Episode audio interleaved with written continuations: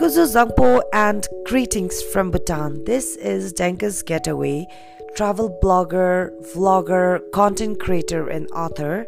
In this episode, I'm going to talk about the rise of domestic tourism in Bhutan.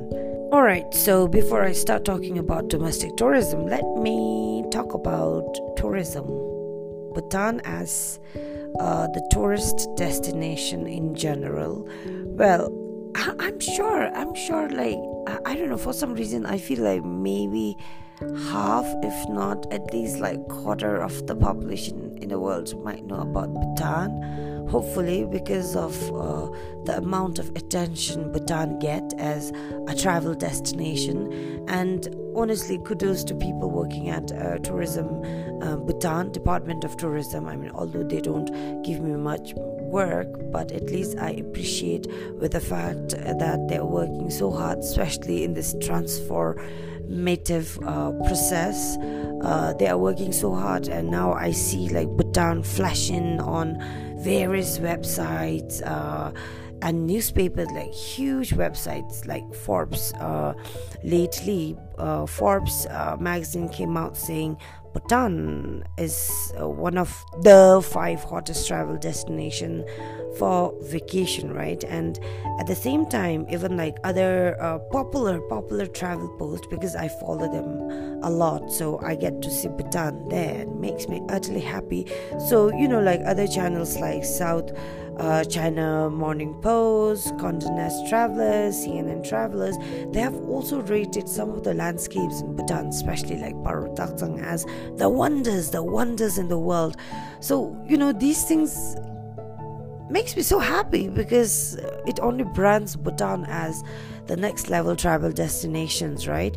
I mean, of course, Bhutan is known in the world for uh, its unique and exotic. Uh, culture, tradition, amazing landscapes, surreal. I don't like trekking, uh, trekking, um, and aesthetics, uh, landscape, and lot more. So yeah, like I said, like in the world, Bhutan is known, like known for being the high end and ST. Like let's not talk about SG, SDF, but well Bhutan is known as the travel destination, and every time I meet tourists who come to Bhutan, uh, I make sure I interview them, at least the ones that I meet, and I ask them, you know, of their experience being in Bhutan or how they have heard about Bhutan. And, you know, most of them is they have always shared that they they have actually saved or they have had to save or plan their travel to Bhutan for like years and years because it's pretty expensive destination, right? But then again, despite its expensiveness, still uh, many of the tourists choose to travel to Bhutan because of its exclusivity, right? And uh, all this time, like I don't know, as far as I know, as far as my opinion, I feel like most of us we felt Bhutan uh, was uh, the travel destination only for tourists, not for Bhutanese, unfortunately. Because when I first started to travel as a traveler,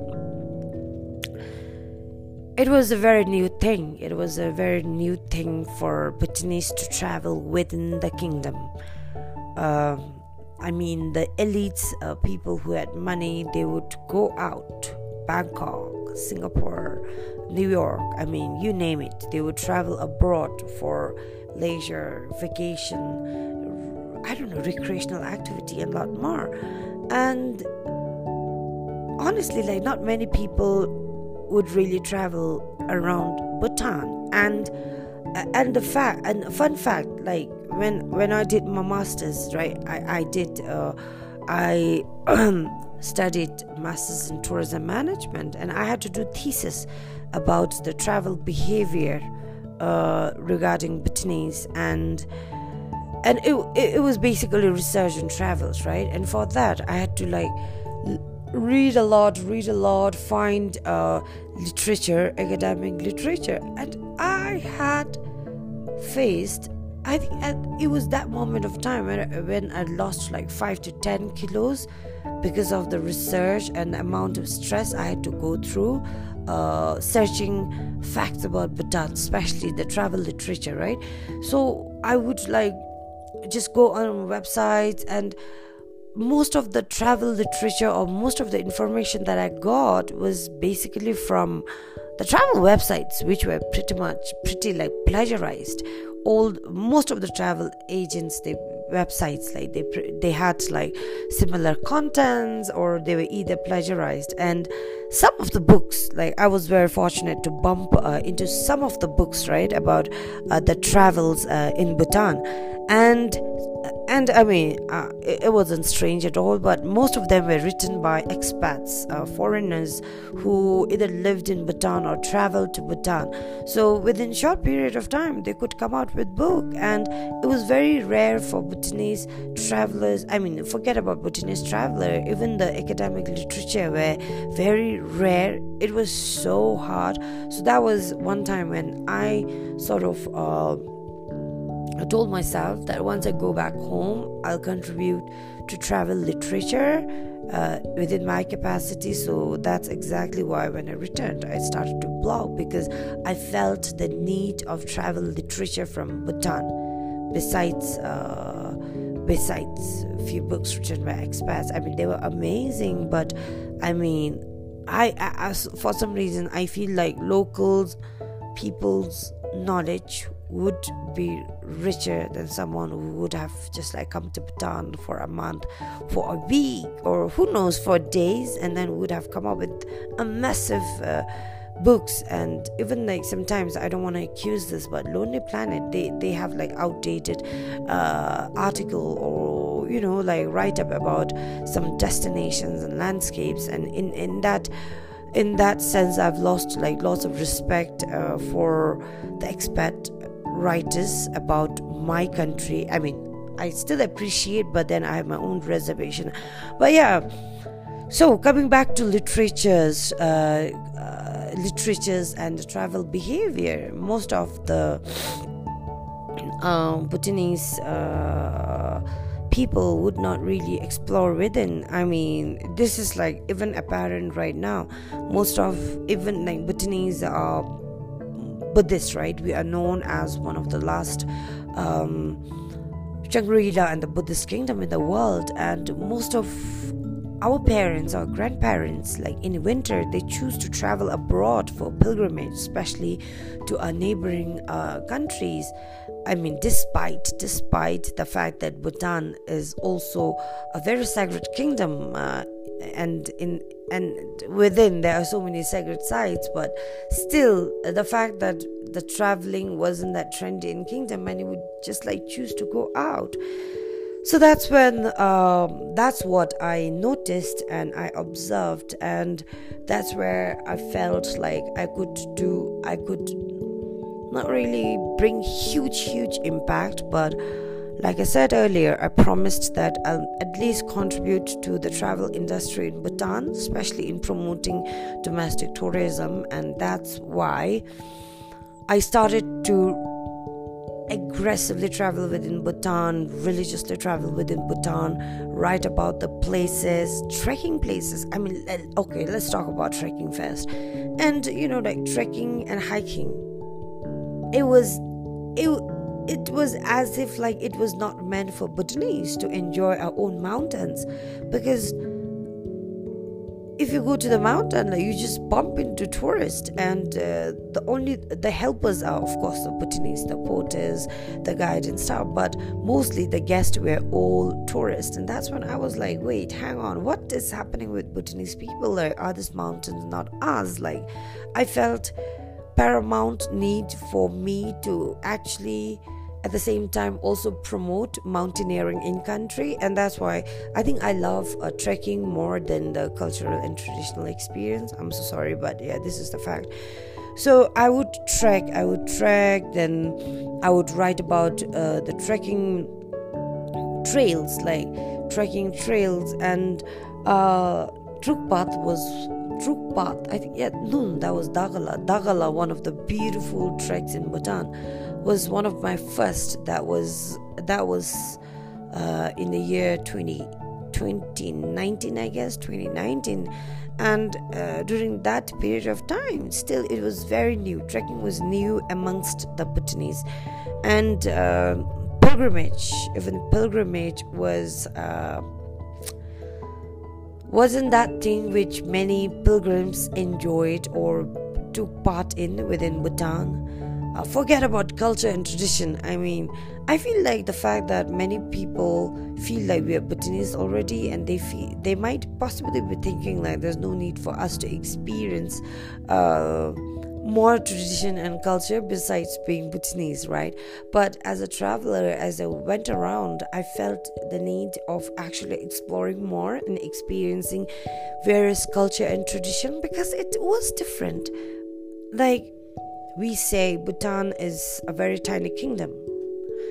But then again, I'm like, as a traveler, now feel like Bhutan is so big like when it comes to culture and tradition from one place to different place it's like they have different festivals for instance uh, lately i went to the east and i mean in east like like if if it's in Dzongkhag, we would have one festival which we call Tshechu, right? One grand festival. Whereas when I went to the east, it was not just in district that they were having Tshechus like Trashigang Tshechu, right? But then even at the Gewog level, sub village, Gewog means sub village, like even in sub village level, they had their own festival, which was very different, very unique compared to another village. So in that sense, they had like so many tradition and rituals which were very distinct and which are still not documented. I wish many people come up and document their uh, unique culture and festival. So, yeah, in that sense, Bhutan was very different, and I felt the need to tell Bhutanese folks to actually go out there to experience those culture and tradition. And even when it came to like dialects, oh my gosh, talk about dialects. Like, um, I read in some official documents that Bhutan is home to at least 20, 25 or 21 yeah it, it like 20s dialects but local dialects. And as i went to different places you know like it's it, it's like so interesting that people had different dialects and yet like i was able to sort of like connect with them. Not only not because of the language but because of like other random stuff. So in that sense if you are a linguist if you're interested to learn language you just have to go out there learn language for yourself. I mean of course you could enroll yourself as a Bhutanese to learn french german or chinese but I think if you know or get to learn different Bhutanese dialects, local dialects, it would be pretty interesting because when you travel, I mean, I, I mean, if you know the language, you can pretty much cut down the whole budget for yourself because once you feel comfortable communicating with the other person, who knows, they might just like call you home.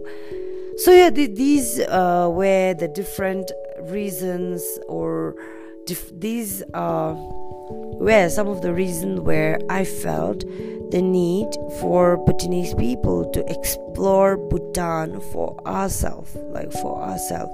So, yep, this was the travel pattern amongst uh, fellow Bhutanese in Kingdom. And one fine day, pandemic hit the world, and Bhutan was not an exception. So there was national lockdown, and right now, when some interviewer asks me like what do you th- what do you think about the pandemic or living with the pandemic? Uh, the first thing i tell them is i feel like as a traveler i feel like it was blessing in disguise because until that time people re- really did not like explore the kingdom. But after the pandemic when there was national lockdown when people could not travel any far, far from within the kingdom itself they didn't have choice but to explore the beautiful country. And that's when I saw rise in domestic tourism. It was apparent through social media platform because it was during that uh, pandemic time that out of frustration i saw like i i saw like literally like some of my clothes not really some like a lot of my friends trekking traveling to different districts experiencing different things even like experiencing Bhutanese culinary and gastronomy stuff. So in that and during that time i only saw rise in domestic tourism. Then on social media platform uh, um, i came across like many packages earlier earlier. It was just for tourists right? Only um, travel agents or travel operators they, they would only cater for tourists or sell package uh, travel package to tourists right? But this time amid the pandemic we were seeing like lots and lots of uh, uh, travel package for instance like trekking to Jomolhari, doing snowman trek traveling to Phobjikha traveling to extreme east. I mean then then there were many people coming up with pilgrimages package like pilgrimage package. I mean they could have done it way before but they did not until pandemic hit bhutan right? So it was during that time when many uh, senior citizens or many people started to go outdoor, go pilgr- go for pilgrimage, and I was also one of them. Like because I've been traveling all the time by myself, that was when when travel operators came up with the pilgrimage package, that's when I told my mom and dad, let's go and travel with it, you know. So within that period of time, I went with my mom and dad to very sacred sites like in Singye Dzong, which is known to be super sacred, but left very untrodden just before the pandemic. So I went to Singye Dzong with my with my father, which was like my father's uh, longest trek and travels of his life.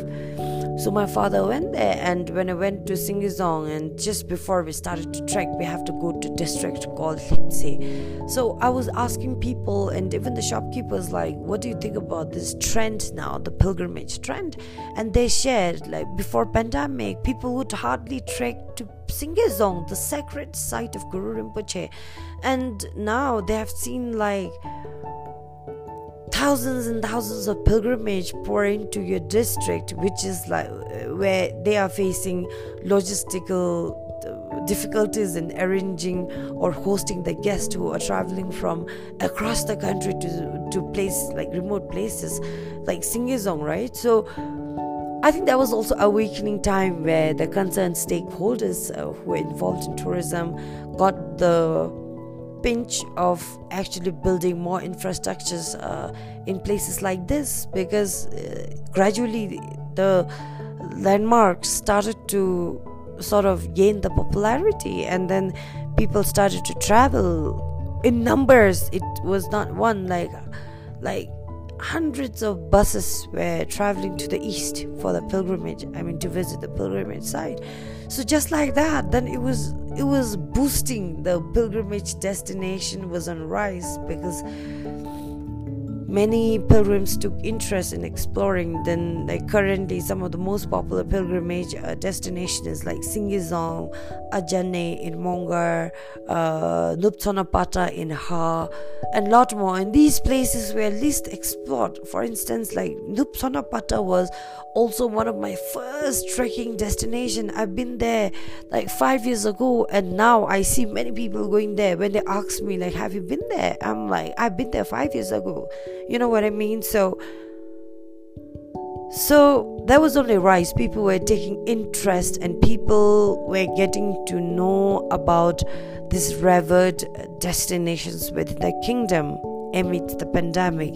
And that's why I said today I'm going to talk about the rise of domestic tourism. So today, when I like meet people in the street or when I meet people at conference or gatherings, they always tell me like, "Thanks, Denka. I've been to this place because of you. I saw your post. I read your blog. I've seen this video, and that sort of tempted or encouraged me to travel to that place." So in that sense, I felt like, although I'm a mere traveler, I feel I did make difference in sort of uh, encouraging fellow Bhutanese to travel. And this is exactly one reason why I always make sure I write blog, I, I do vlog, and I tell people about the places within the kingdom because I feel every time I travel and experience this exclusive destinations, landmarks, or you know culture and tradition, I I do I feel like I'm here for the universe. I'm here for the fellow people to tell story. And like I said in my first podcast, the importance of telling story. So that's why five years down the line, I'm still uh, telling stories. I'm still writing, and and I'm still documenting. Nothing has changed within me for last five years as a traveler, as a vlogger, as a blogger, but what has changed is the scene in front of me.